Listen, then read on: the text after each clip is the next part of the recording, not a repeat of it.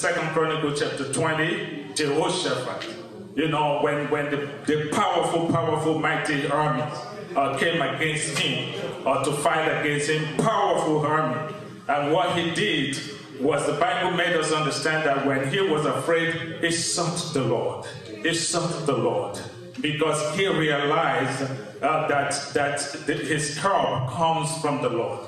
He could have gone to Egypt, he could have gone to Ethiopia. He did not go to any of those people because he understands the word of the Lord declares that that cursed be the man who does not put his trust in the Lord, who puts his trust in the hand of flesh. So when my brother Pastor Silver told me uh, that you guys have been fasting for 15 days, I said, okay, Lord, I'm going to come here tonight. I mean, this morning I tap into this anointing, you know, because he is a wise man like, like Jehoshaphat. I say Jehoshaphat was a wise king because what, the word of the Lord declares that the fear of the Lord is the beginning of wisdom. And because he was afraid, he was afraid when these people came against him, the, you know, he was not afraid of, of the army. He was not afraid of the soldiers.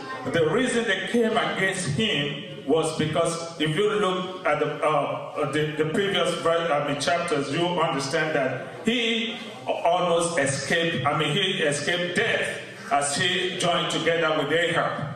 And he escaped death, and when he came back home, he decided to destroy all the high places. He pulled down all the, all the altars of, of devil, and because he went back to God, and these people came against him, not, not because of anything else, but because he went back to God.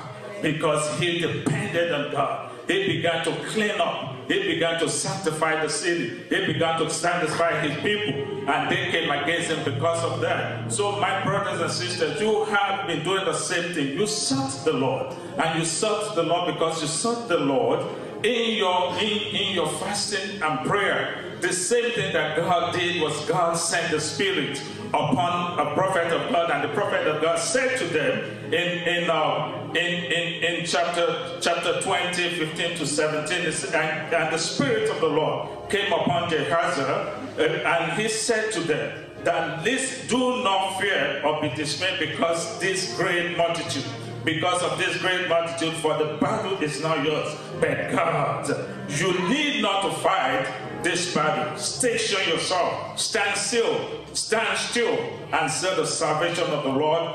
This is what the Lord has said to tell you today that the battle is not yours. The battle is the Lord. No matter what you're fighting against, the battle is not yours. The battle is the Lord. The same way that the Moabites, all this army came against Jehoshaphat because he went back to God. The battle was not against him, the battle was actually against God. So the battle that you are fighting is not against you, it's against God. It's because you have made a decision to, to camp with God. You have made a decision to move from the kingdom of darkness to move to the kingdom of God. So the battle that you are fighting is not your battle, it's against God. And if you if you if you are on the side of God, and we know that God Almighty is Jehovah Jireh, is Jehovah Nissi, is Jehovah Jehovah El Shaddai, is Jehovah Ebenezer, the Lord your helper, and this Almighty God is the man of battle, the man of war is the great man in battle, the El Shaddai. He is with you. So the word of the Lord said to tell you that the battle is not yours, the battle is the Lord. And I say in, the mighty name of Jesus Christ of Nazareth, as Jehoshaphat enjoyed peace, the Bible made us understand that at the end of the battle, not only did they enjoy peace, the Lord said that, that even as they, they conquered, they took everything that the enemies that the enemies own because the enemy began to fight against each other. They did not have to do anything. I declare that your enemies will destroy each other in this city in the mighty name of Jesus. You will not have to lift a finger. Your enemies the mighty name of Jesus. I say you shall not lift a finger, but your enemies will destroy themselves in the mighty name of Jesus. No single one of them was left. No single one of them was left no single one of them. The Bible said that all of them, they killed each other. No single one of them was left. And all the, the loot of war, all that belongs to the enemy, It took the children of Israel three days to pack all this, all, all, the, all the loot of war. Abundance, abundance, my God. Rebo satara mashida ramasoto. Ira ina saina humu sataiki ya ramaski rebo sotoina humu sando robo shutaina haiki ya ramasoto. Ina sataina humu sando haina. Thank you, Jesus. The Lord said, Whatsoever I lose here on earth shall be loosed in heaven. Because it is the key of kingdom that the Lord has given to me, specially. Therefore, in the mighty name of Jesus, everything that belongs to you, that is in the camp of the enemy, in the name of Jesus, I lose them now.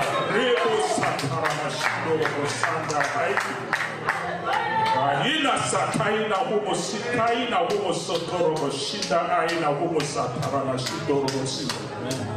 Abundance of peace, abundance of prosperity, abundance of life. In the name of Jesus, abundance of wealth. In the mighty name of Jesus, abundance of anointing.